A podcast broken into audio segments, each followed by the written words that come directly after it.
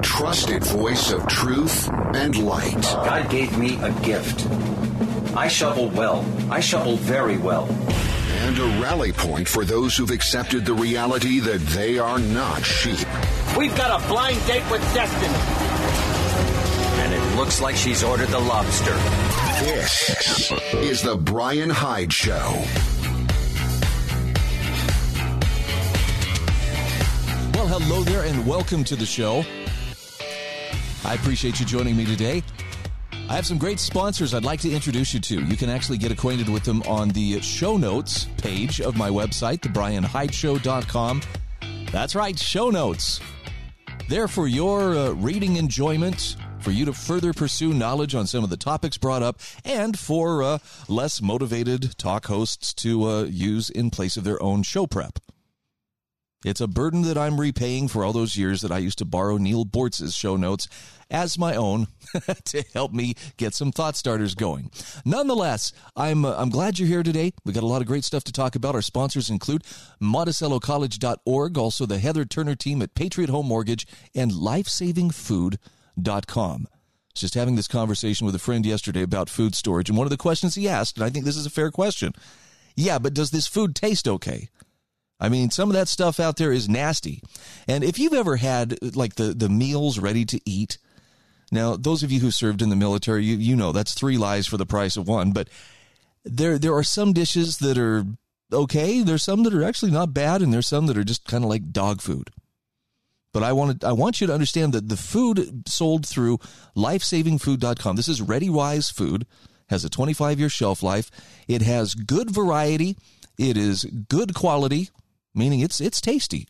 Okay, this is not gourmet stuff. This isn't like you're going to get at some French restaurant, but it's made to last, to be there when you need it. And and here's the best part: you just click on the link, go to their website. They'll uh, knock ten percent off your purchase with the coupon code HYDE H Y D E. Just put that in at checkout, and you'll save ten percent. Where to begin today? I do. I'm going to warn you right up front. I've got some. I've got some pretty uh, hard hitting stuff here concerning the uh, vaccines, concerning vaccine passports, um, the the principle that is at this at the root of many people's hesitancy toward getting vaccinated, and that's a principle called informed consent. We'll talk a little bit about how that's being transformed into coercion of the uninformed. But I want to start with something that has nothing to do with COVID or vaccines or standing for your freedom or anything like that. It's more of an appreciation of all the little decisions, all the little voluntary acts of cooperation that take place on a daily basis and keep us happily fed, clothed, and sheltered. This is an article from Art Carden from the American Institute for Economic Research.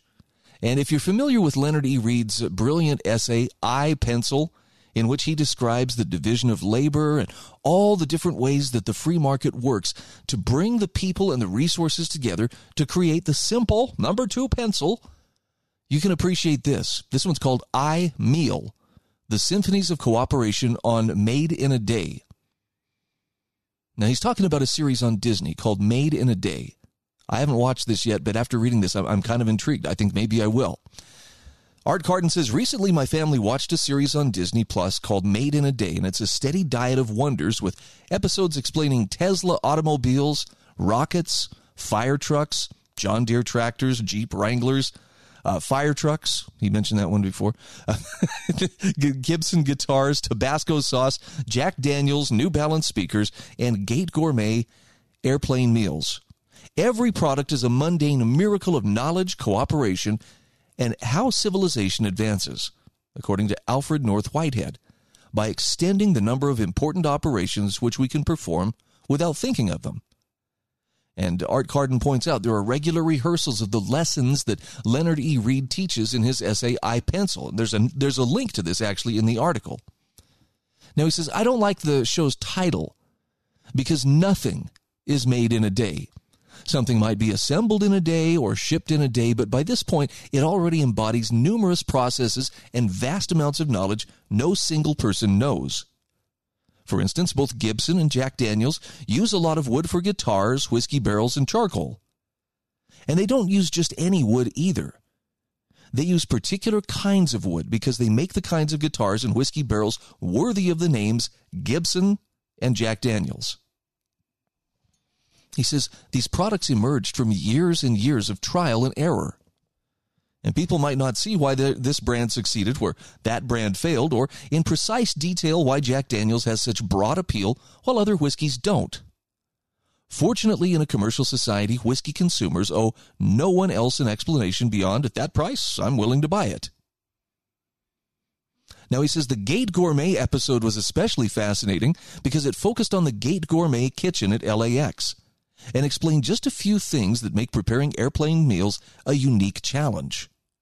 Gate Gourmet serves some 530,000 meals a day that's mind blowing. 40,000 or so out of LAX alone, and the importance of risk management and timing in food service make this a compelling case. For example, they talked about loading a plane from LA to Sydney with 960 meals for 320 passengers. That's two meals and a snack. If their success rate is a mere 99.9%, that would mean at least one sick passenger per LAX flight to Sydney. Now, he says the program also made me think about how inaccurate it is to say something is made in America or made locally. For John Deere, some 70% of the materials come from outside Waterloo, Iowa. The parts for Jeep Wranglers made in Toledo, Ohio, come from around the world. However, John Deere owns a foundry that makes high strength iron from recycled scrap and perhaps does the iron production in house for quality control reasons or tax reasons as iron and steel are regulated, protected industries. Now, he says, as, an economist looking from the outside, this puzzles him. Why not buy the iron from a supplier? But he says, for now, I content myself with the knowledge that they have their reasons and are in a better position to evaluate those reasons than I am. He says, every program emphasizes quality Companies aren't just making noise about it either because what looks successful in a one shot game can be suicidal when customers have options. Retail innovator Sol Price, the inventor of the modern warehouse club, once told a story about a farmer that started cutting corners by mixing a little bit of cheap straw into its horse's hay. Now, it didn't seem to make much of a difference at first, so he kept trying to stretch the hay by adding more and more straw. Eventually, the horse died and the farmer got upset because, after all, he had just taught the horse to eat nothing but straw. So the show emphasizes just in time production processes and inventory management. John Deere tractors receive multiple parts deliveries every day. The Gate Gourmet episode highlighted, highlighted the premium they put on freshness. And at the same time, Gate Gourmet had an enormous warehouse filled with carts, ovens, flatware, cups, plates, bowls, and all sorts of other things ready to go which suggests profitable opportunities for people who can help them improve their inventory management. In fact, Art Carden says, I was especially interested in the discussion of how airplane meals have changed. When commercial air travel started, that was a luxury reserved for the wealthy. Since the Civil Aeronautics Board set minimum prices, airlines competed by providing better in flight amenities. Moreover, they strategically protected their route monopolies by flying lots of planes below capacity. Then, when a competitor applied for the right to a particular route, the incumbent could point at their half full planes and say, well, the route doesn't need another airline. Now, this broke down with the Airline Deregulation Act in 1978. Airlines cut back on competition through frills and started competing by lowering fares rather than offering more and better frills. As people have gotten richer, they've demanded better and higher quality food is making a comeback. The production process for an airplane meal is simply spellbinding if you're a certain kind of person. But he says from where we sit, it looks flawless. Now, I'm sure that's definitely not the case on the ground, but it's flawless enough that we eat snacks and food on planes without worrying too much about getting sick.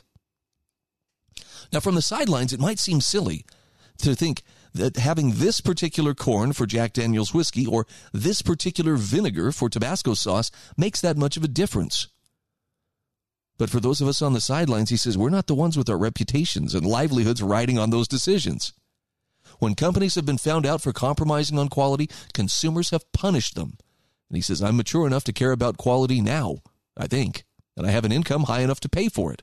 Therefore, There are some places where I don't buy meat or produce because I've had bad experiences with them in the past. He says, I like shows like Made in a Day for several reasons.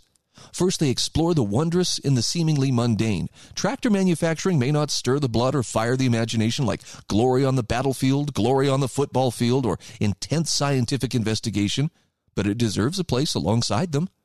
Second, he says they renew my appreciation for decentralized, spontaneous orders emerging out of a commercial system with no one in charge. Airplane meals, tractors, guitars, and whiskey are the products of human design, but they're the products of human design that are bro- parts of a broader symphony of order and cooperation no one single mind is composing. That's a pretty cool lesson in and of itself. Yes, there is a link in the show notes at thebrianhydeshow.com.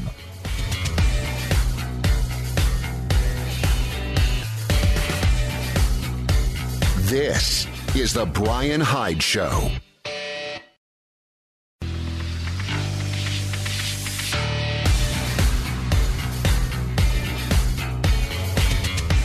This is The Brian Hyde Show.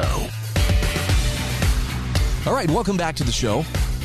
Hey, among the things you will find at thebrianhydeshow.com is a special page called Resources for Wrong Thinkers. That's for you and me. And this is not the, the comprehensive, these are the only sources which I will ever believe.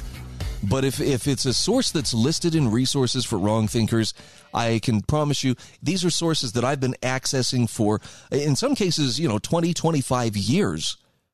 So I, have given myself a good chance to vet them. Uh, they they provide good, thought provoking commentary or news reporting, and uh, t- typically without the the partisan spin or partisan baggage.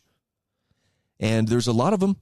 They're there for your edification. Lots of news aggregator sites that can help you have a better feel for what's happening in the world. Again, it's up to you to vet the information, to prove it for yourself. But I've tried to pull these together. A lot of them you can subscribe to. You can get daily emails, which will help you. See, I'm, I'm actually encouraging you to become so well informed that you outgrow this show and can basically go chart your own course and inform the people around you. But I found I found a source that I'm considering adding to my resources for wrong thinkers. And it's a, a site that I only became aware of just a, a few months ago. It's offguardian.org, off-guardian.org. And I've I've read I don't know, maybe a dozen articles from their various writers. There's a consistency to their writing and their thinking, and I don't mean that they all think the same thing.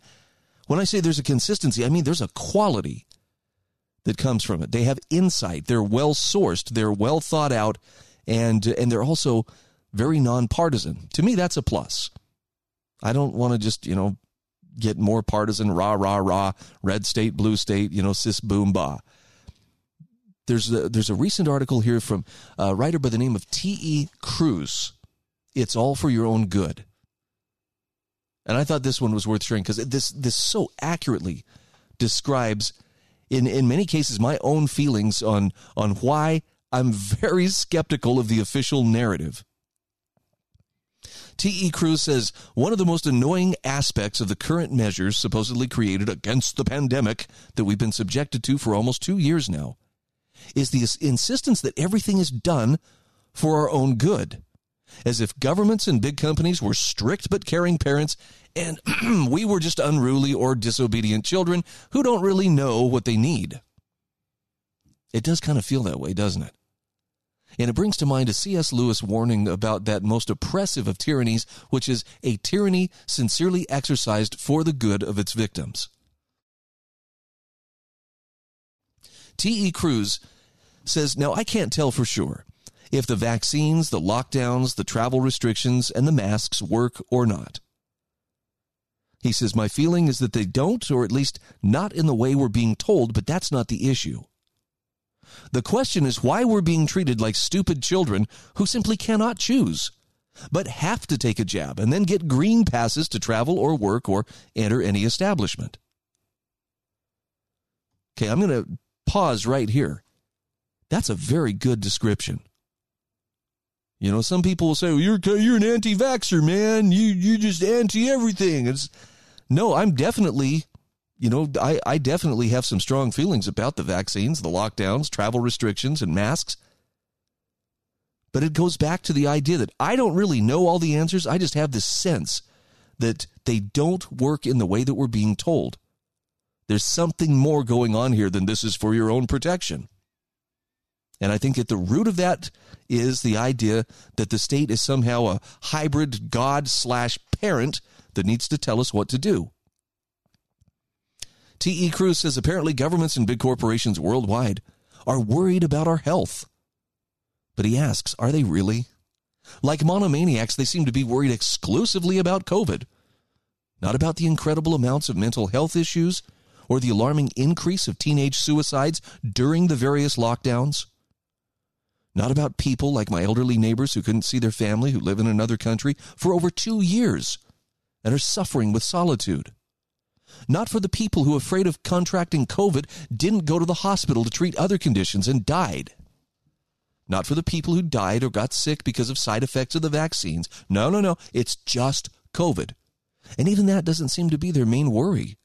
As long as they get their vaccine passports and their tracking apps and their cashless society, he says they don't really care if you get the disease or not.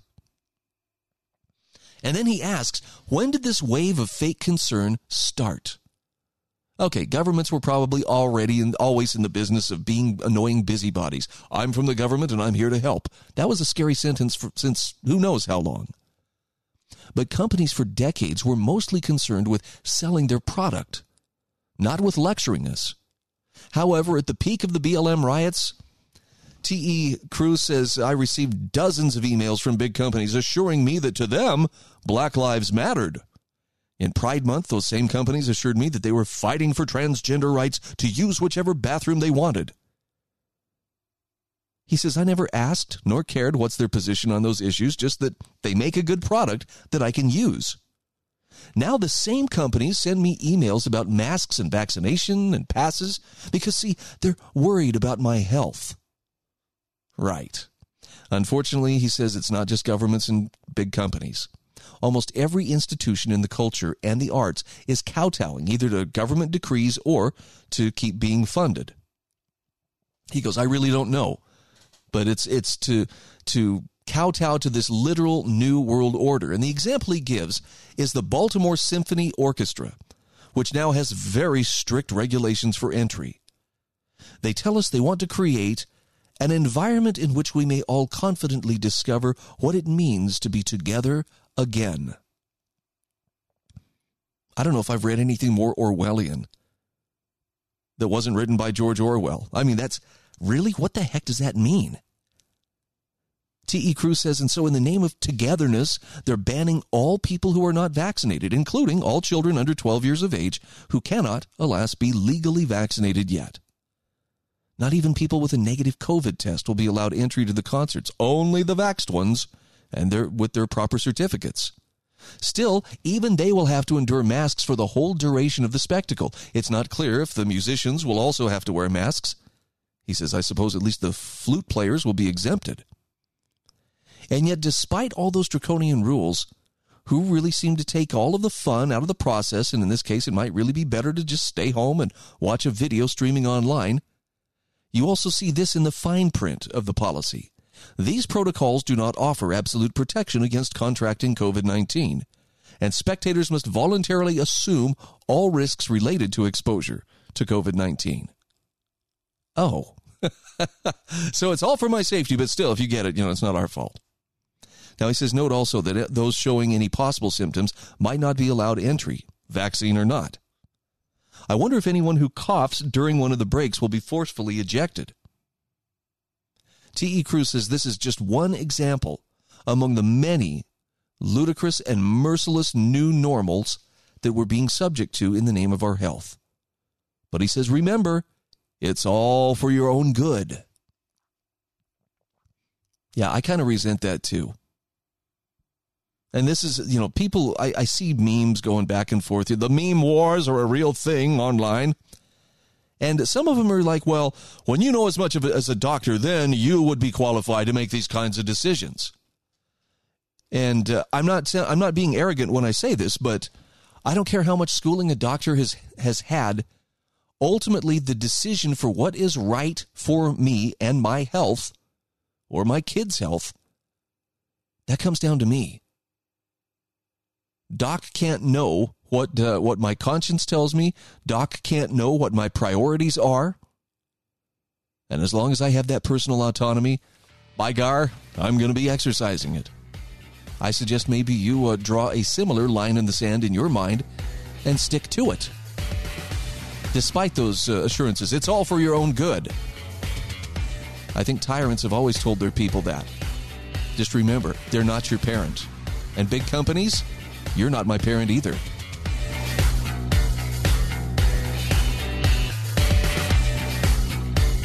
This is The Brian Hyde Show.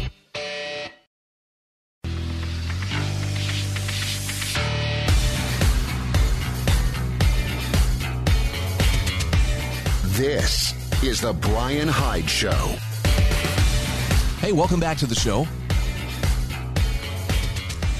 I really appreciate your feedback. And if you will visit my show notes at thebrianhydeshow.com, you will find that there's a handy dandy uh, message feature that you can send me a message, give me feedback. Good or bad, it doesn't matter. I'm, I'm interested in whatever you, you have to say. You can also leave a voicemail if that's uh, what you want to do. So there's there's the option. It's right there. I want to take a moment here and thank the Heather Turner team at Patriot Home Mortgage in St. George for being one of the sponsors of the show. Um, you know, this is the craziest real estate market most people have seen in their lifetime. It's it's amazing. I mean, on the one hand, people are like, "Wow, look at the value of my the value of my home." On the other hand, you know, when you find one, holy cow, the competition is fierce. You've got to have your financing in order right then to pull the trigger. And Heather is the one you want on your side to make that happen when time is of the essence.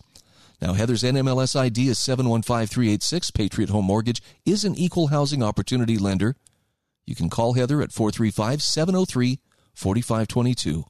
Her office is at 619 South Bluff Street in St. George.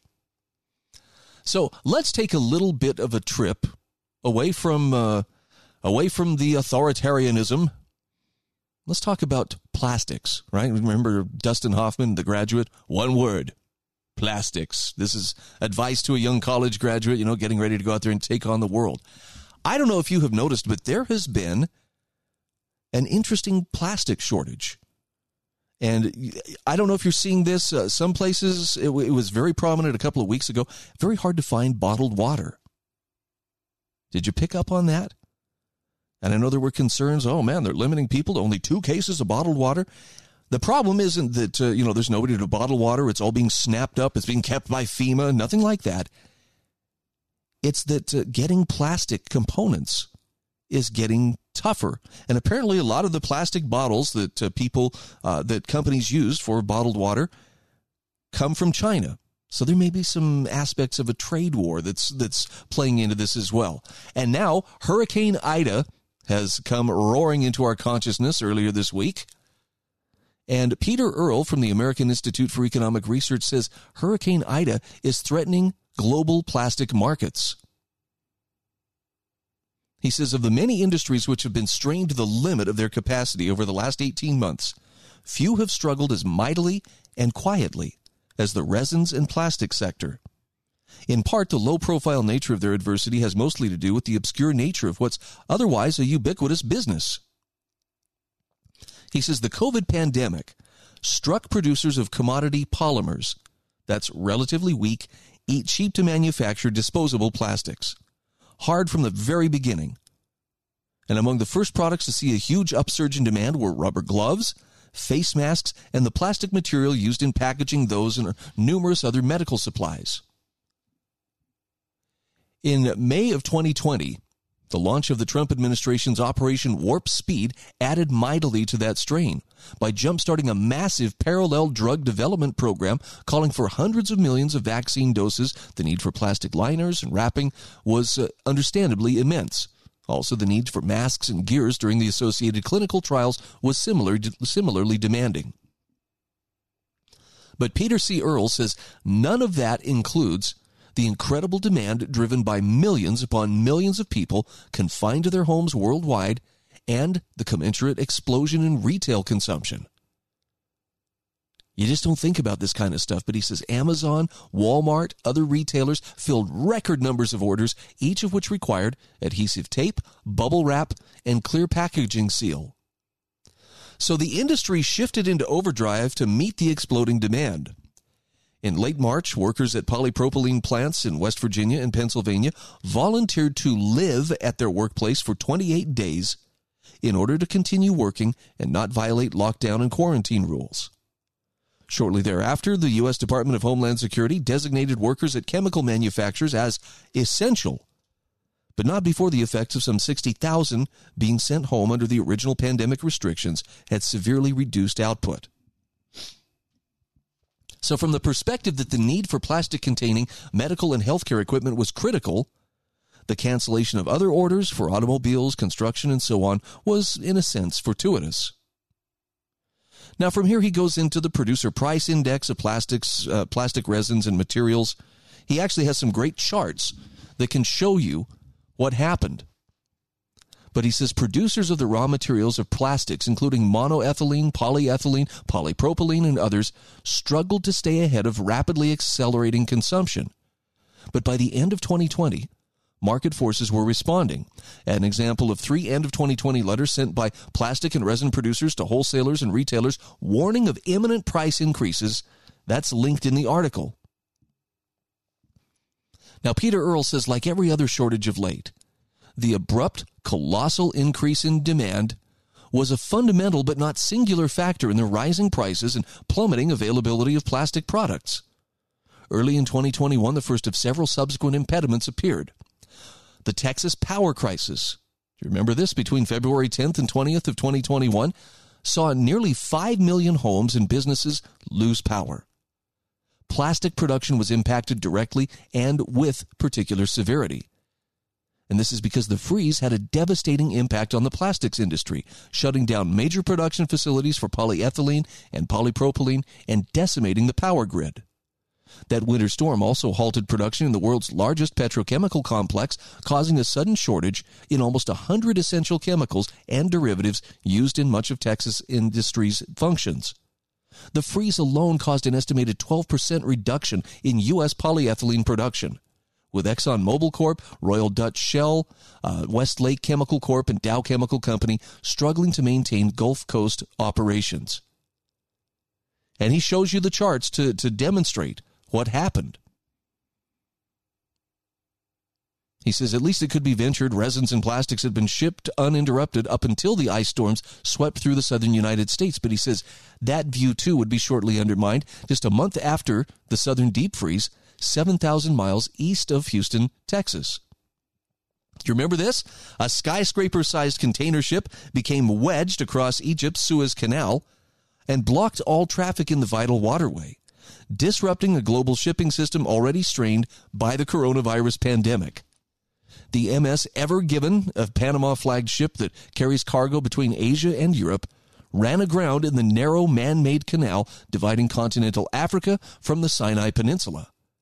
Images showed the ship's bow touching the eastern wall while its stern looked lodged against the western wall. An extraordinary event that experts said they'd never heard of happening before in the canal's 150 year industry. So, as the Harvard Business Review put it, the blocking of the Suez Canal by a container ship contributed to the supply disruption of another critical category of materials plastics. Constraints on the supplies of their raw materials, especially polyethylene, polypropylene, and monoethylene, led to factory shutdowns, sharp price increases, and production delays across a range of industries. Now, the delay of over 400 ships for nearly a week amount accounts in no small part for the subsequent surge in the Houston Price Index. And we're talking about things like plastic cups and takeout containers, drinking straws, disposable utensils, and bags. These are among the items rapidly disappearing from establishments around the globe. Isn't this something? Now, in the coming weeks, he says, there are some other things to watch out for. In fact, at this point, he says attention's being directed back toward the Gulf Coast and Hurricane Ida. Directly in the path of this storm were a handful of oil and gas facilities and a number of significant petrochemical plants. If the storm causes considerable damage, and we know already that it has, already record level resin and plastic prices may be topped, sending additional disruptive ripples through the long global manufacturing processes. Life, limb, and property should be the first priority. Once those are safeguarded, a national discussion linking pandemic related policies with a large and growing cascade of adverse outcomes should be a topic of some urgency. Now, for some people, this is going to sound okay, it's uh, so much economic measurement, gobbledygook, blah, blah, blah. I get that. There's there's a lot of numbers that uh, and and indices that uh, have to be taken into consideration here, but the bottom line is we seldom think about how interconnected the supply system is. This supplies us with the things that we just take for granted on a daily basis. You know, sandwich bags. You know, you're packing your lunch as you're headed out the door for work. Well, you know, did you stop and think about, uh, you know, what's what's going on with your sandwich bags? Why are they tough to find? Why are they so expensive? Well, this article from Peter C. Earle from the American Institute for Economic Research sheds a bit of light on this. And this doesn't mean you need to drop everything you're doing and get an advanced degree in economics. It just means you need to be aware and pay attention because sometimes the seemingly little disconnected things add up to uh, affect a lot more than we originally thought. That reminds me, I kind of want to go stock up on straws, plastic utensils, and things like this. No, it's not because I'm worried about a plastic shortage. I just, I just don't like washing dishes.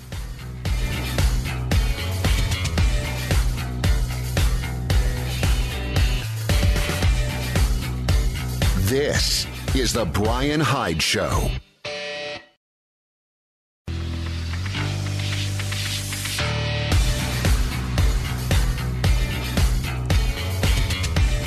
This is the Brian Hyde Show. And we are back. Thank you so much for being a, a listener. I don't take it for granted that, oh, yeah, everybody's listening. Everybody agrees. Everybody wants a piece of this show. In fact, I'll freely admit the message of uh, personal liberty, the message of freedom of conscience, of private property rights, of, uh, of the need for um, personal liberties at every turn, free market principles. That's not a message that everybody wants or is, is looking for. And uh, frankly, there are some people who, you know, th- they understand these things or at least they appreciate these things, but it's still not a priority for them. And I'm not saying that they're bad because it's not. I'm just saying that, that uh, for those who are looking for some reassurance that yes, the things that uh, you have been taught matter most, they still matter. Even if society seems to be traipsing off into the weeds and going in another direction, that's just, that's life. The good news is you don't need a majority of people in order to uphold things that are good and, and right. You just need people who understand what their rights are and are willing to stand for them. And take, for example, when you hear about hesitation towards taking the COVID vaccine, typically what are the choices we're given to, to understand why someone might not take the vaccine?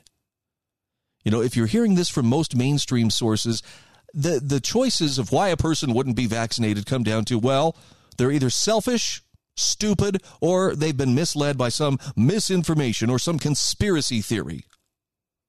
See, that's a lot easier than actually addressing the actual concerns that a person might have. Maybe they've heard stories of adverse vaccine reactions. I understand these things can be anecdotal in the in the grand scheme of how many millions and hundreds of millions of doses have been done. Yeah, maybe it's it's a statistically very small amount. But it doesn't change the fact that it's real. It doesn't change the fact that it does happen. To me, the principle that underlies the hesitation that so many people feel toward taking the COVID vaccine is a principle based in personal autonomy. It's something called informed consent. And right now, we are seeing the informed consent of the patient to decide for themselves whether they will go along with a particular medical procedure or not is being transformed into something that it could be better called the coercion of the uninformed. Now you hear talk about the Nuremberg trials, you know, that followed World War II, all the German hierarchy that found themselves swinging at the end of a rope because they, they would say things like, well, I was just doing my job. All I was doing was my job. I had orders. It was legal. It was all supposed to be, you know, proper and legal. Well, the protocols that came out of those Nuremberg trials included a lot of protocols regarding medicine. And informed consent is an essential part of human rights, meaning you cannot perform medical experiments on people without their permission. William Sullivan actually has an excellent article. This is in the AmericanThinker.com. And he says there must be a lot of money to be made in peddling medical treatments and prescription drugs to Americans, or else there'd be no way the advertisements pitching these treatments and drugs to the public could be so plentiful. But you may have noticed a feature of those ads that's conspicuously absent in the public pitch for COVID 19 vaccines. Let's consider that commercial, and he has a link to the commercial here, or any of the hundreds just like it, entreating you to get vaxxed as a means to get back to life, showing happy images of travel passports, college, family meals, and visiting grandparents. But we're assured it's okay to have questions, like how were the vaccines tested and why should I get vaccinated? How were they tested? In rigorous clinical trials among adults of diverse backgrounds, we're assured. Oh, well, that's a relief. Why should I get vaccinated? Because protecting yourself also helps protect the people around you. You don't say. Hadn't heard that. Back to life, the commercial ends. It's up to you. Now, there's two things the average American might notice here. The first is in is that this commercial, like every COVID vaccine pitch ever created, treats us like the skeptical yet potential consumer. Like a child being persuaded by a desperate parent to believe that Santa really showed up on Christmas Eve. I saw him on the Santa Tracker app. Honest. The second is the absence of all that fine print disclosure that commonly appears at the bottom of most American drug commercials, accompanied by a swift recitation of those horrifying potential side effects in a pleasant voice. And curiously, after not being reminded that there are potential side effects to the COVID vaccines or what those side effects are, we're also not reminded that we should talk to our doctor before deciding to take this new drug. As it turns out, there's a reason that all those American drug manufacturers and their pitchmen have always put those uncomfortable disclosures in their commercials. And it's not because they're really bad salespeople or because they love being the subject of countless parodies for presenting side effects that are often worse than the cure they promise. No, it's thanks in part to this little nuisance of a concept called informed consent. Informed consent to medical treatment, according to the American Medical Association, is fundamental to both ethics and law. Patients have a right to receive information and ask questions about recommended treatments so that they can make well considered decisions about care. Pharmaceutical companies peddling their wares in America almost uniquely in the global context are able to market prescription drugs directly to potential patients. Now, because of this, the Food and Drug Administration, or FDA, seeks to keep the drug peddlers honest, believing this to be part of the process by which potential patients are informed, therefore requiring them to present the negative side effects of any medical treatment alongside potential benefits. Now, the other reason is personal injury lawyers who will scour every advertisement a drug company puts out to find a client that experiences sum negative impact as a result of an undisclosed side effect. But that's another story. In some, that appears to be why COVID vaccine commercials don't include side effects to inform the public about any potentially negative side effects. It's a loophole. They don't disclose the details because they're not marketing a specific brand of the product to the public. It's just a public service announcement that, coincidentally, I'm sure, does what the pitchmen of Pfizer, Johnson & Johnson, or Moderna couldn't legally do as a matter of consumer protection, and that is pitch their products by promising all of that vague upside without presenting any of the potentially negative side effects. So the advertisements for the COVID vaccine are neither informative nor balanced despite being presented as such.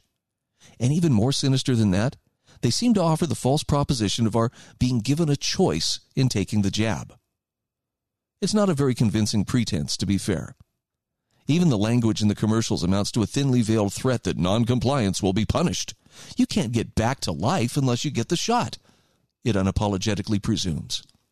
But it's, uh, but it's presented as if any of this might just be a matter of personal choice. It's okay to have questions, we're told. It's just not okay to reach any conclusion that involves a decision not to take the jab for any reason.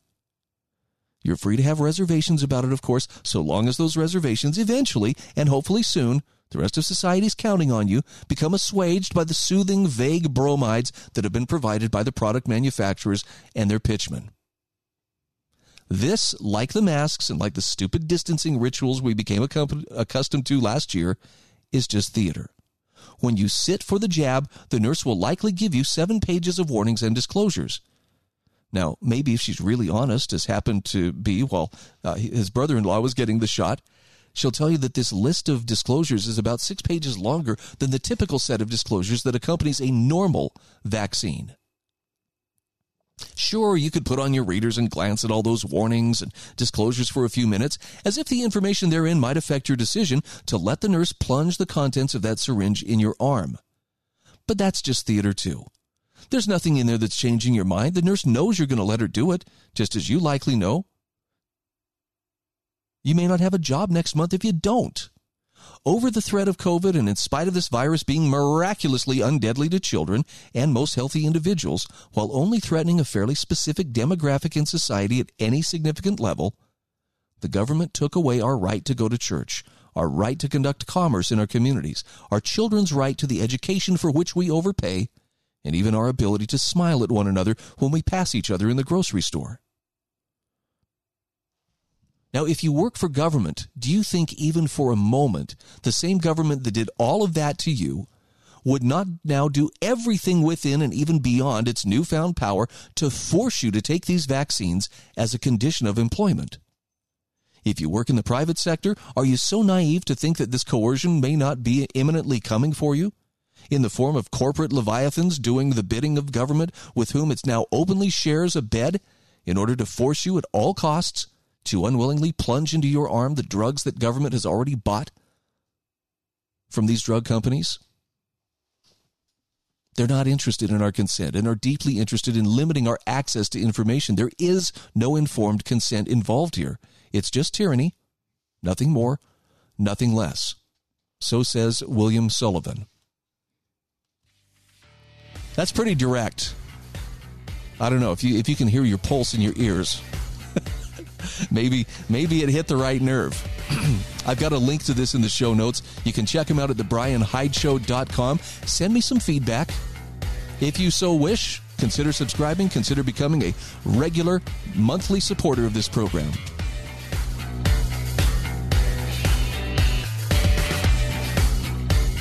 This is The Brian Hyde Show. A trusted voice of truth and light. God gave me a gift. I shovel well. I shovel very well. And a rally point for those who've accepted the reality that they are not sheep. We've got a blind date with destiny. And it looks like she's ordered the lobster. This is the Brian Hyde Show. Well, hello there, and welcome to the show. Hey, really, I'm seriously glad that you are part of the growing audience of wrong thinkers. Not because this show is all that, but simply because I'm grateful to know that there are people out there who still value things that matter. Things like personal conscience, things like personal liberty, things like private property rights and free market principles and freedom of association. I don't know. They seem to have fallen out of favor. And of course, the last year and a half hasn't done us many favors either. But uh, I'm glad that you are part of those who are still looking for a solid take on what's going on. And hopefully, what you're finding here is something that leaves you more sure at the end of the day about who you are and what you stand for than simply what you're against or who you're against.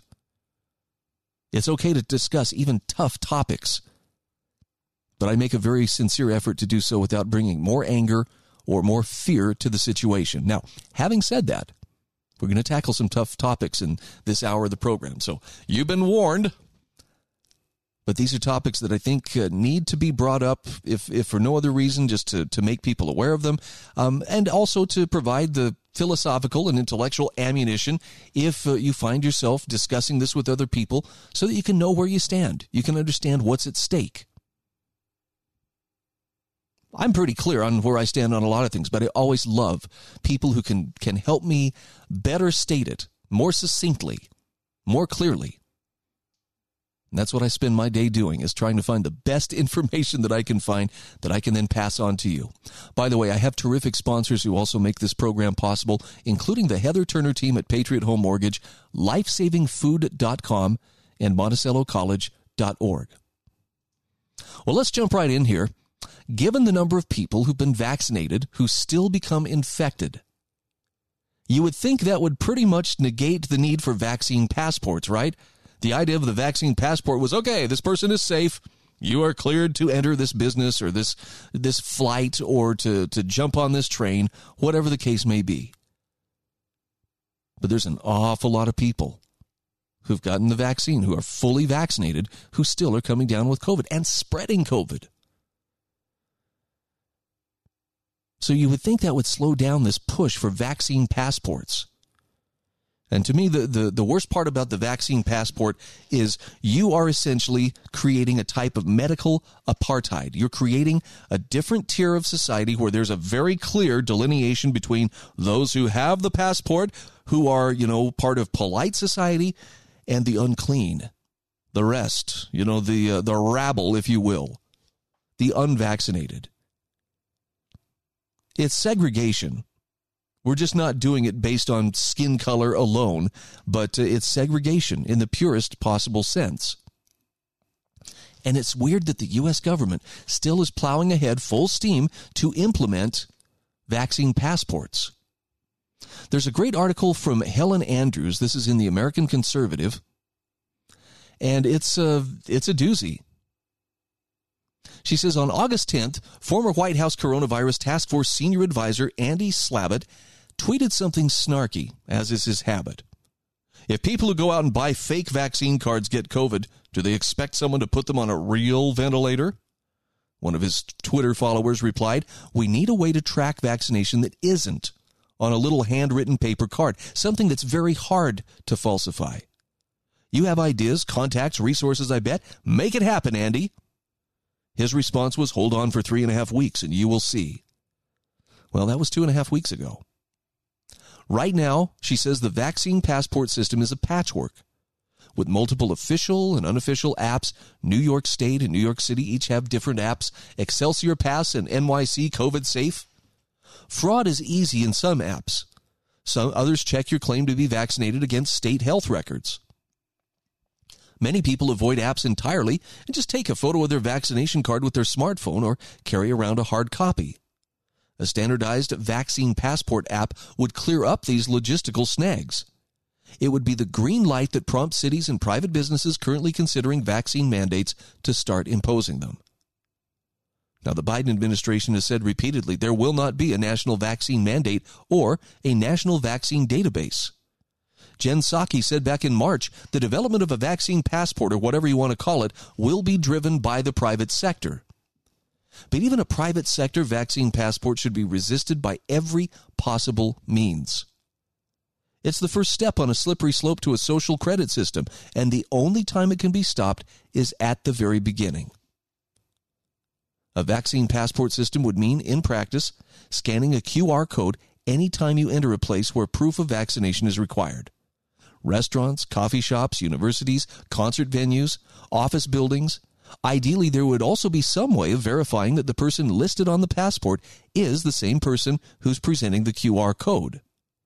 Right now, for example, New York City's vaccine mandate for restaurants requires patrons present both a vaccine passport and a matching ID.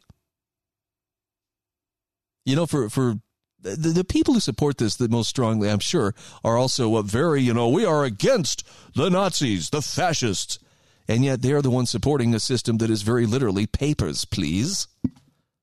It's insane. The article goes on to state there are very few places where scanning a QR code every time you enter a building is standard protocol. One of them is Xinjiang, I'm probably saying that wrong, but in China, another in Sydney, Australia. The new state of uh, the state of New South Wales earlier this year mandated QR codes be posted at the entrance of every workplace, retail store, restaurant, church, hotel, salon, pub, hospital, and movie theater. plus taxis and Ubers, as well as large outdoor gatherings such as weddings and funerals. Meaning, everyone coming in must scan the QR code or sign in manually if they don't have a smartphone. Scanning again to check out is encouraged but not required. Police and private security guards have been posted at grocery store entrances to make sure the mandate is enforced. Fines are up to $5,000 for businesses and $1,000 for patrons. Now, right now, the system's being used for contact tracing. Probably will soon shift seamlessly into a vaccine passport. Premier Gladys Berejiklian uh, last week tested the idea of adding vaccine status, vaccination status, to the same official state app that manages QR code check-ins, making it an all-in-one app. That was part of her announcement that uh, vaccinated Sydney-siders would soon be permitted additional freedoms, like an extra hour of outdoor exercise. This system of rewards and penalties is reminiscent of the Chinese social credit system which, according to secondhand reports, some Australian bureaucrats explicitly cite in private as a model for their country to follow. Now, what people call China's social credit system is a patchwork as well. There are official and there are official government blacklists targeting fraud, non-payment of debts, traffic violations, and other antisocial behavior. These are mostly regional, though it's expected these local pilot programs will be knitted into a single national system eventually. Penalties include being banned from air or train travel or having your children excluded from elite schools. More intrusive and less subject to rule of law protections are the social credit systems of private companies, like Alibaba and WeChat. These take into account social media behavior, purchase history, don't buy too many video games, even friendship networks. Spend too much time around people with low Sesame credit scores, and, and Alipay will lower your score too. Rewards and penalties are confined to each company's ecosystem, at least for now. The private systems are also expected to be integrated into a national social credit system eventually. But since apps like WeChat manage everything from users' messaging to banking, government services, and healthcare, their power to manipulate incentives might be even greater than governments.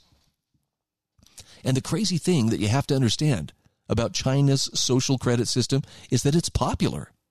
A 2018 poll by the Free University of Berlin found 80% of respondents had a favorable view of the social credit system, with wealthier and more educated users the most in favor.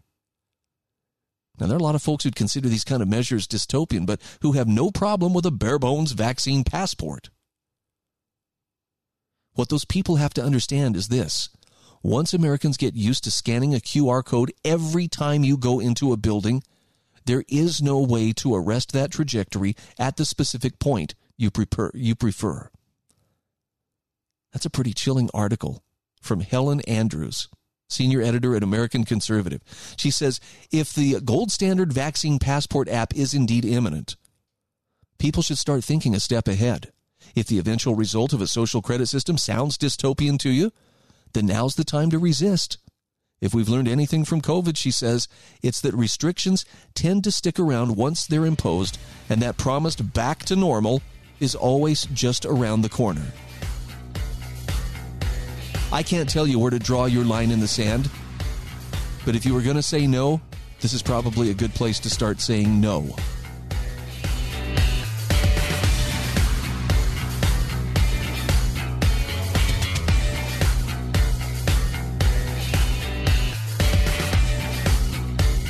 This is The Brian Hyde Show.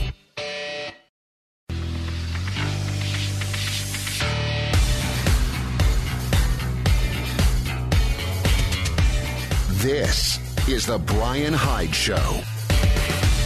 Hey, welcome back to the show. Just a quick shout out here to our sponsors, including lifesavingfood.com. I've been a big fan of food storage, well, ever since my first child arrived. That's the first time I really was hit with the responsibility of, hey, as a father, you are responsible for providing for your family and making sure that that little life is cared for. Well, my little one is 27 years old now, and I'm still concerned about, uh, you know, providing for my family and making sure that we have things set aside for a rainy day. Now, chances are very good if you're listening to this program, you probably have have some similar preps. Do you have some gaps in your food storage program? Are there some places you'd like to fill in? Do you have something that's portable you could grab and go? I only ask this because my sponsor, lifesavingfood.com, has a number of different packages that could fit just about any budget or any need. So take a look at it. If you find something that works for you, fantastic. Be sure to use HYDE, H Y D E, as your coupon code at checkout, and they'll knock 10% off your purchase price. That's a pretty sweet deal. All right, this is probably the heaviest thing that I'm going to be sharing with you today, so consider yourself warned. If you need a dandelion break, maybe this is the time to take it. I've been reading Michael Snyder for quite a few years. He's a regular contributor to lewrockwell.com. Lew Rockwell is uh, one of my primary resources for wrong thinkers just because it has such a wide variety of writers and contributors who contribute on a daily basis. I've been reading Lew Rockwell for, um, I'm guessing, over 25 years now. Very close to it. It's it's been it's been a long time.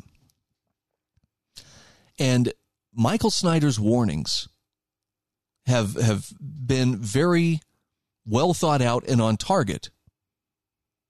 He's been warning about our change in direction towards dictatorship for many years.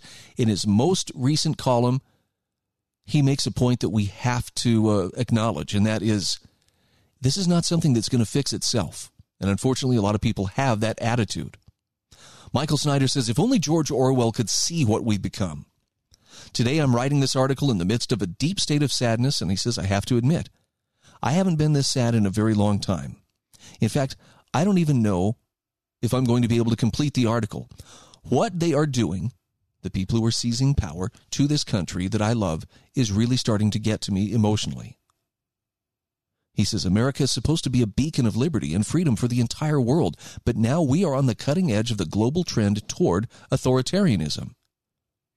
He says, I know that a lot of people have been leaving the United States in recent years in an attempt just to escape the madness.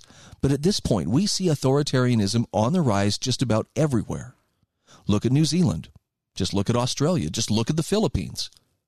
At one time, people were fleeing to those countries. But now they've become some of the most authoritarian regimes of all. And he says, I feel so frustrated because I feel like I've been banging my head against a brick wall. Over the past decade, he says, I've written countless articles warning we were losing our liberties and our freedoms, and very large numbers of people all over the globe read those articles. But did they do any good? And these are just a few of the titles that, that he's written about. Thoughts on the new normal and the things we're losing as a society. Or without freedom of speech, what is going to happen to America? Or less government, more freedom. Here's another one. The police state is coming for religious extremists, evangelical Christians, pro life activists, and libertarians. And 12 signs that Americans who love liberty and freedom should watch their backs. Now, Michael Snyder says, I warned this day was coming. Now it's here. For a while, they were content to whittle away our liberties and freedoms on the periphery, but now we are facing a full fledged frontal assault on our most basic liberties and freedoms. And what makes it even more frightening is the fact that millions of completely brainwashed Americans are cheering them on as they do it. If our founders could see us today, they'd be absolutely horrified at what we've become. Now, listen to what he says next. Maybe you can relate. Michael Snyder says, Because I'm often so critical of what has happened to us, a lot of people out there assume you must hate this country. But of course, that's not true at all. He says, I deeply love America. I deeply love our history. I deeply love our traditions. And I deeply love the values that this nation is supposed to represent. That is why it deeply grieves me that these things are now being ripped away from us. We are the generation that is witnessing the end of America. And he says, for whatever period of time the political entity known as the United States is allowed to continue, it won't be America anymore. Sure, the U.S. Constitution will still be on public display somewhere, and politicians will still pay lip service to it. But for all practical purposes, the dream of what America was supposed to be will be dead. Now, sometimes people say we have too many complainers, not enough people taking action.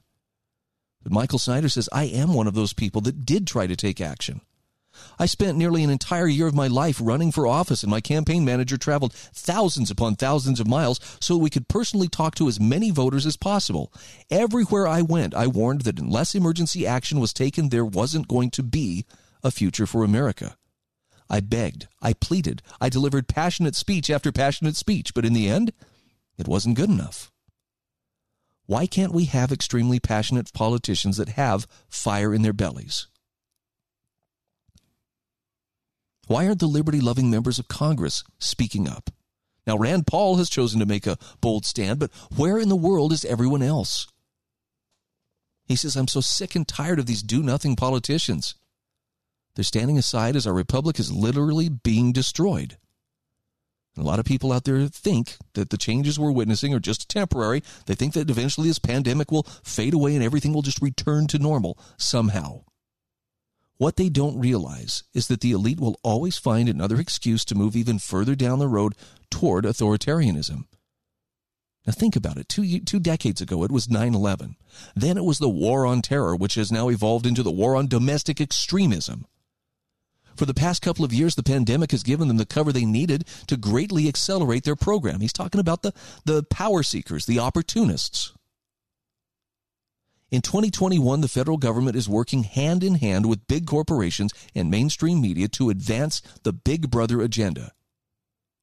At this point, things have gotten so bad, we can't even criticize certain specific points of their agenda anymore because if we do, we immediately get censored. For a long time, the internet allowed ordinary citizens like you and me to communicate on a mass scale outside of their control. But those days are now over because they're clamping down really hard.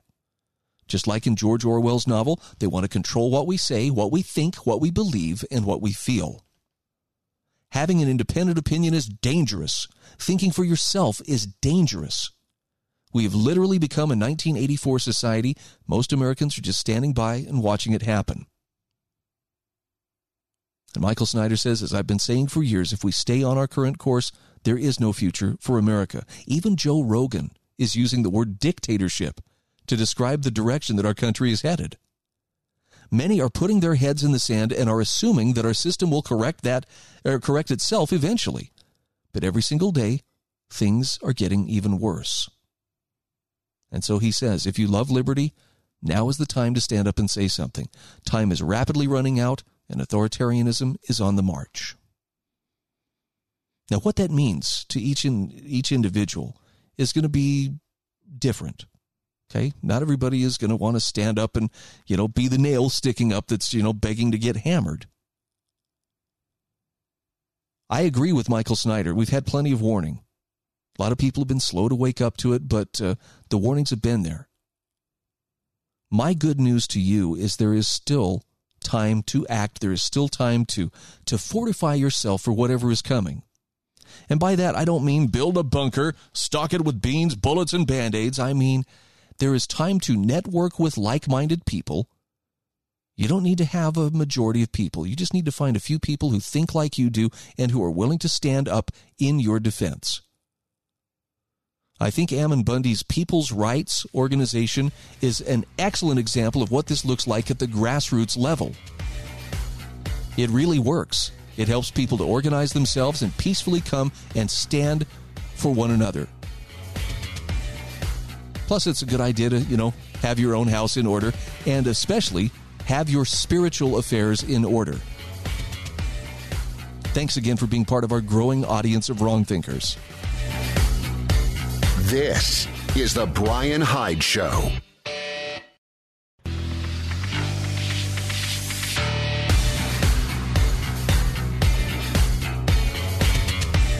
This is The Brian Hyde Show. Hey, welcome back to the show.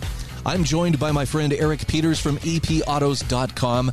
We do a little weekly uh, get together, talk about what's going on, solve the world's problems, you know, pretty minor league stuff. Eric, great to have you back on the show. Oh, thank you, Brian. Uh, I would like to say to people out there rather than put on a mask, uh, don't pick up that cheeseburger. Let's talk about this. I mean, you you were teasing me when when we when we first got on the line here about put down that mm-hmm. cheeseburger. Um, you know, there there is something to be said about uh, that comorbidity of obesity being a factor in who is uh, you know getting COVID and who is actually in great danger from it. Yeah, well, my understanding it is the single greatest uh, risk factor associated with any serious consequences from this bug. In other words, if you're significantly overweight, not you know everybody has, well, most people carrying a few extra pounds here and there. So am I. I'm talking about people who are morbidly obese. If you're in that category, uh, the chances of your getting the sickness and becoming seriously sick are significant. Those are the people who are predominantly at risk, and when you add in being elderly, that becomes a double risk. The rest of us, not so much. But anyway, my point is there is almost nil in terms of any kind of educational campaign to let people know hey, you know what? Being really heavy is really unhealthy, and it always has been, and now it's even more so.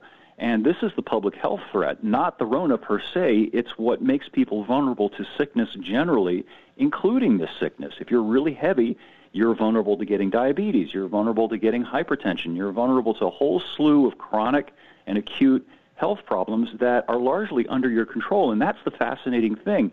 This isn't just something that falls from the sky onto your head. You have you have it under control what you eat and how you live. And if you take steps to improve your health, lo, lo and behold, you can be healthy and you can be at very greatly reduced risk of all of these problems. And it's just it's depressing and it's also angering that the so-called public health authorities are doing nothing to inform and educate people and encourage them to be more healthy and instead they're encouraging these people who are not healthy uh, to regard their poor health as the obligation of other people. And that, that's a profoundly wrong thing, in my opinion. Oh, I, I would agree. And it, this brings to mind something else, and that is there is a lot that we can do to bolster our own immune system. We hear almost mm-hmm. nothing of natural immunity. All we hear nothing. is, you know, you got to get the vaccine. The vaccine is the way that we're going to beat this disease. Well, natural immunity is something that has worked well. And in fact, if, if I'm not mistaken, there are studies now that are showing that uh, people who have, have had COVID and have achieved a, a degree of immunity from that actually have stronger immunity than the ones who got the vaccine.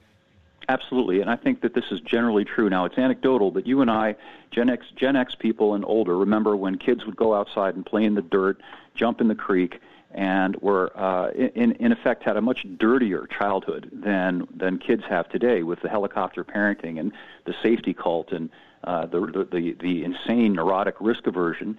And our generation is healthier you know, we're not plagued by all of these chronic sicknesses. We don't have the food allergies, we don't have the autism, we don't have all of the other problems that these things that these kids now have. And one has to ask the question, well, why is that? And it's because of these. I think I think there's a, correlation between all of these sort of preemptive palliative measures, vaccines, this, that, uh, that thwart and stymie the body's natural ability to develop strength and thus be resistant. It's be resistant to these things. It's kind of like if you know if you run, if you work out as I do, your body is stronger and your body can withstand more than the, the body of somebody who is weaker because they haven't gone out and exercised and haven't taken care of their health. I remember when I was doing martial arts regularly, one of the, the sayings that kind of stuck in my head is strong people are harder to kill. And I assume yes. that's that's true not only for the assailant but also for germs and, and viruses. Well, yes. They also recover more readily. You know, I think about my, myself, and again, this is anecdotal, this is personal, this is just me. But here we are almost two years into this thing, this supposedly highly infectious, uh, very deadly respiratory disease, and I've not caught so much as a cough. And I think that's because uh, I'm in very good, very good physical condition, and because I'm an avid runner, and you know my lungs are in really good shape because I go out and run four to five miles every other day. And I think that gives me a kind of immunity, uh, even leaving aside if I got the virus. I think that just makes me less susceptible, not just to this sickness, but to other sicknesses generally. I don't get these respiratory infections. And I do think that there's a correlation there. I can't prove it, but you know, if you look around and look at the people who are getting sick versus those who aren't, there's a pretty strong correlation between being fit and, and having not too much fat on your body and being healthy, and then the opposite. Okay, I'm having some second thoughts about that cheeseburger I had for breakfast, but hey. Now there's nothing there's nothing wrong with a cheeseburger every once in a while. The problem is when you go to McDonald's every day or you know several times right. a week and there's nothing wrong with having a soda as a treat every once in a while. The problem is when you have uh, a 20 ounce soda with every meal. It's moderation and it's reasonable behavior. That's the issue here. You know, you, your recent article about swim at your own risk, mm-hmm. I, I, think is is one of the more timely things I've seen on how far we've come from where there was a time where people were expected to be responsible. But mm-hmm. instead, we have uh, been transformed into a bunch of little children, and, and the state or some regulatory, now it's even big business, has become sort of a parent like this this sure. this firm but uh, but scolding parent who's there to keep us uh, wayward children in line which is an incredibly demeaning thing. If you are somebody who is responsible, judicious, uh, who exercises sound judgment, you know, this idea that because other people are irresponsible and don't exercise good judgment and who want you to be held accountable for their poor decisions is really annoying, isn't it? Oh, without a doubt. And and it's not to say that you know sometimes bad things happen. I remember friends falling out of trees and breaking their arms sure. and stuff, but you learned from that. And and from that exactly. we learned, okay, so when we pushed ourselves to go up the maple tree to this point, we found out that was not a good idea. And other friends right. didn't make the same mistake. Right. This is how you develop. you know, as a kid, you learn not to touch the hot stove, sometimes by touching the hot stove. You learn not to walk out onto the pond that's frozen over unless you're pretty sure that it's safe. Right? You know, if you if you prevent human beings as children especially from from learning these life lessons, what do you end up with? you end up with a person who is is not only incapacitated, who has no judgment, but who is terrified of everything. They see risk around every corner. They haven't mastered the world. You know, when you grow up uh, learning to deal with the world and, and, and sort of probing here, testing there, seeing what you can do and what, what, what will happen if you do something that maybe isn't so smart, you develop a sense of competence and you develop a sense of your own good judgment. Like, I, you know, I, I, I know what I'm doing. You know, I'll, I'll be careful. I'll, I'll take prudent steps and I won't get hurt. And that turns you into an adult human being as opposed to a perpetual child in, in an adult body. Now, you have been a very bad influence on me in this respect, and I, I say that tongue in cheek only because my, my wife strongly disagrees with something I learned from you years ago, mm-hmm. and that is when I come to a traffic signal, and let's, I'm, I'm talking like at four o'clock in the morning, I come to yep. a traffic signal, and for whatever reason, it's not changing. I yep. do not sit there and wait like a good child, you know, for the traffic signal to tell me it's okay to mm-hmm. go. If it becomes clear, man, this thing is not responding, I will look, and when I ascertain that it's safe, by gosh, I will go. Of course. Well, why shouldn't you? I mean, are you a primitive who's looking at a totem pole and right. scared that it's going to come to life and smite you or something? I mean, the, the reason for the light is is that it's to it's to manage the flow of traffic and and to provide right of way for vehicles that are crossing in opposing directions. And that's entirely reasonable and good and sensible when there's traffic. But if there's no traffic and the thing is just blindly and mindlessly red, and it's obvious that it doesn't detect the presence of your car and it's not going to change, you have to be kind of a, an idiotic automaton to just sit there and do nothing. It's stupid. Well, and like I say, I credit you with pointing that out that, you know, oftentimes we get conditioned to where, well, I'm just supposed to sit here until this thing tells yep. me to go. I have decided to reclaim my prerogative as a thinking adult, and I'm, I'm not going to be reckless, but I'm also not sure. going to sit there like some trained dog waiting for the signal. Sure. You know, when kids grow up, uh, they, they have a, a natural inclination to ask why. And I think the worst thing that you can do when you're raising a kid is to say, just because I say so. Right. I think it's incumbent upon parents to explain to their kids why, to uh, to feed their rational curiosity, to give them a good explanation. Because if you can't, then there is no good explanation, and then all you're doing is inculcating kind of a, a, a sense of mindless obedience to arbitrary authority, and that is it's not only dehumanizing, it is dangerous. It is the kind of thing that characterizes people who live in tyrannical societies who walk around with their heads bowed and their shoulders stooped and who just do what they're told. We don't want people like that. We want people who want to know why and who expect a good answer before they do it. I don't know the name of the Star Wars character, but the guy who says, I have spoken. That's I, have pulled that more than once on my kids, but mm-hmm. uh, I, I see the point that you're you're making, and I don't want to be treated like a kid. Eric, right. we're, com- we're, coming up on our break. When we come back on the other side of the break, I want to talk to you about uh, a recent column you had about how government saves us money. That's yeah, in quotation great. marks. Good stuff. All right, we're talking with Eric Peters from epautos.com. If you haven't checked out his website, first of all and foremost, it is one of the best places you can find automotive knowledge. And uh, if you are a, if you're a fan of freedom, which I assume you are, you wouldn't be listening to this program You'll also find a lot of great food for thought there as well, and some great comments to learn from. He's got a very informed audience. So we'll take a quick break. We'll be back with Eric Peters right after this.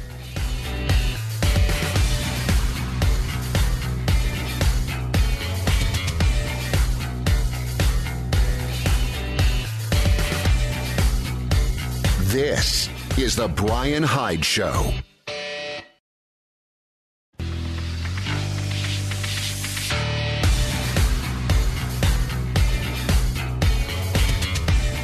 This is The Brian Hyde Show. Hey, welcome back to the show. I'm talking with Eric Peters from epautos.com. That's a website you ought to have bookmarked on your browser. You should visit him regularly. Eric, uh, let's talk about how government saves us money. You use some terrific automotive examples of how yep. uh, a little regulation here, a little regulation there, and by gosh, pretty soon we're talking real money. Yeah, well, if anybody out there listening to this has done a brake job recently on a modern car, they'll probably already be familiar with what I'm going to talk about. Uh, a lot of times when you do a brake job on a car with disc brakes, uh, you'll have to uh, turn the rotors, the rotors being the discs that the pads clamp onto, and that's how the car stops. Now, uh, when I say turn, that's something that involves putting the rotor onto a special lathe that trues the surface, that cuts off some of the metal to restore it to a nice flat uh, plane so that you don't get that pulsating, wobbling thing uh, through the brake pedal.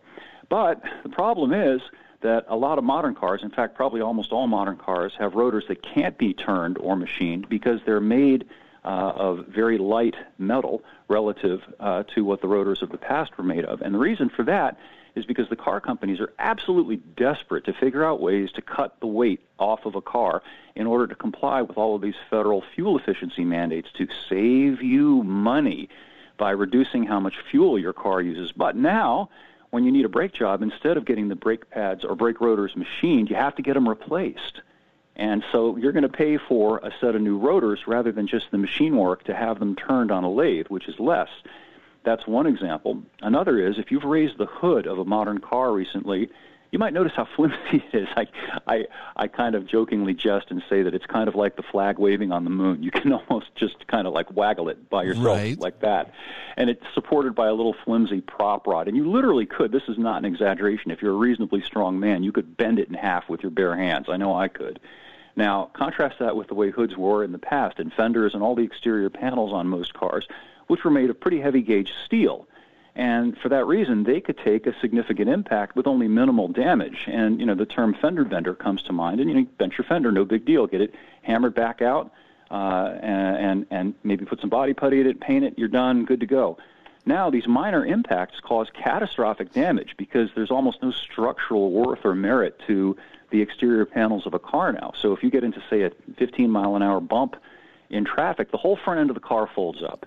And now you're looking at $5,000 worth of repairs. And of course, you're going to pay for that in terms of the insurance that you're paying for your car because the insurance companies aren't dumb and they know what they're going to be on the hook for uh, if something happens to your car, and that's reflected in your premium. Most people are wondering, why is my car insurance so high, notwithstanding that I don't have any tickets and I've never filed a claim. The reason they're high is because the actuaries have looked at the data and they know that if you do get into an accident or somebody hits you, there's going to be a big expense involved. And again, all of this is done uh, in terms of trying to shave weight off the car to meet these federal gas mileage standards, which the government talks about as saving you money. Well, you're going to pay for it in the form of higher repair costs and higher insurance bills. No, it's this is this is one of the most informative articles I've read in a while, and and it, I'm not even a guy who wrenches on his own cars, and it infuriates me because mm-hmm. this is being done. You know, ostensibly we're going to save the planet, right? We're going to have better That's gas right. mileage and so forth, but. I long for the days when real cars once roamed the highways. I, I wish we could go back to it. I, well, me too. And you know, I'll tell you, I have a, a an interesting personal anecdote involving uh, two trucks that I've owned. One that I still owned, I currently own a 2002 Nissan Frontier, and previously I owned a 98 Nissan Frontier, and they're basically the same truck.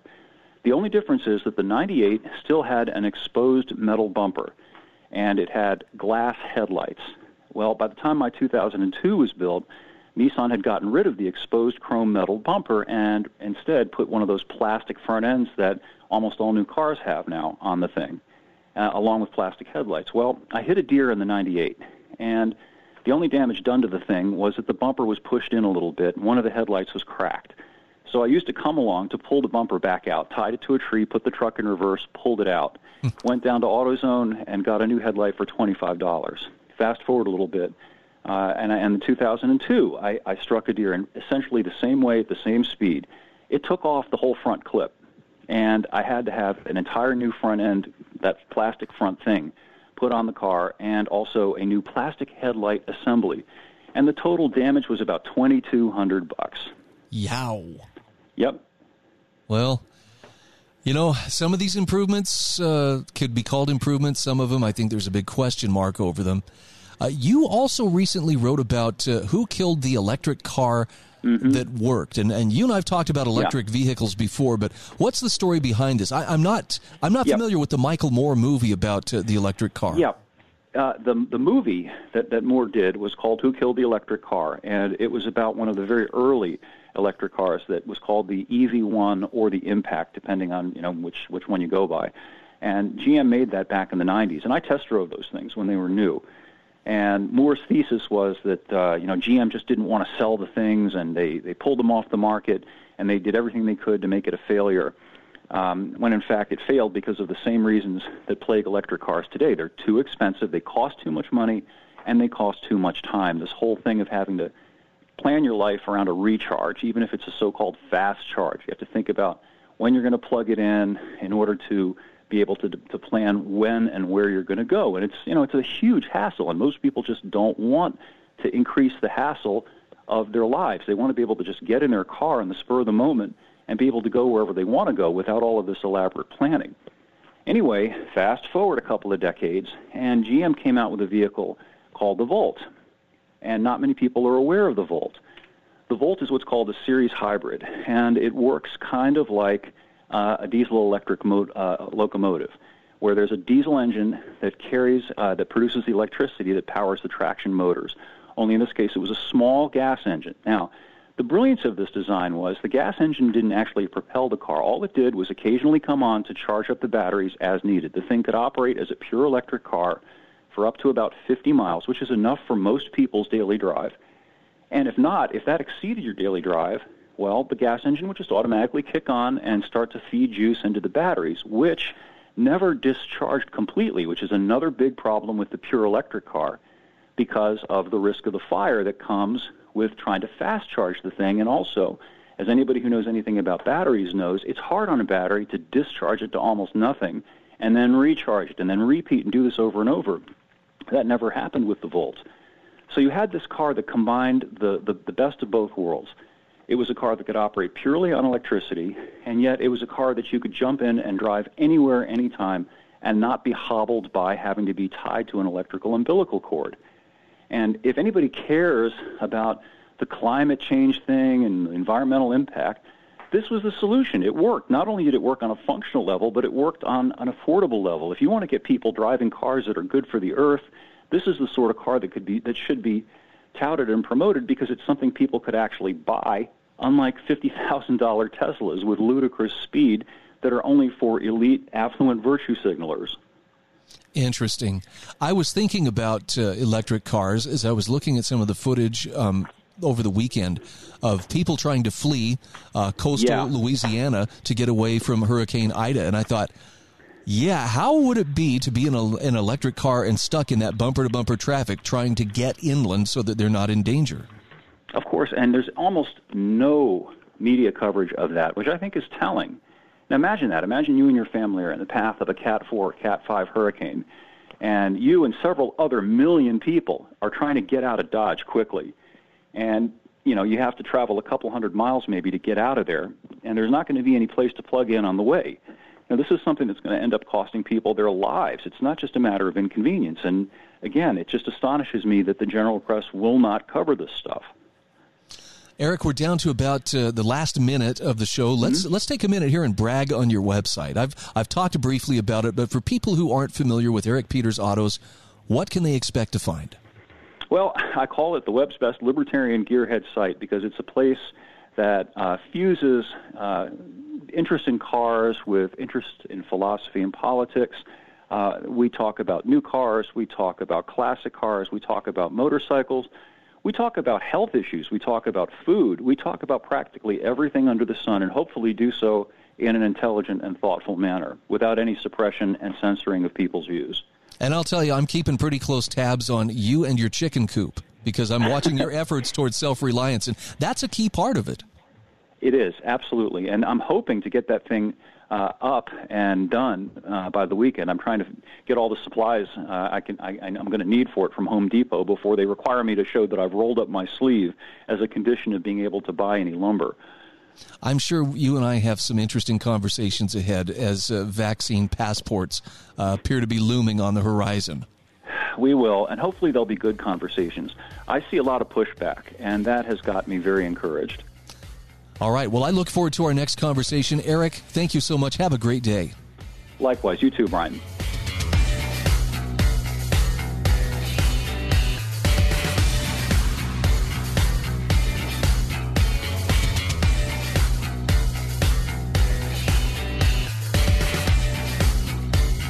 This is the Brian Hyde Show.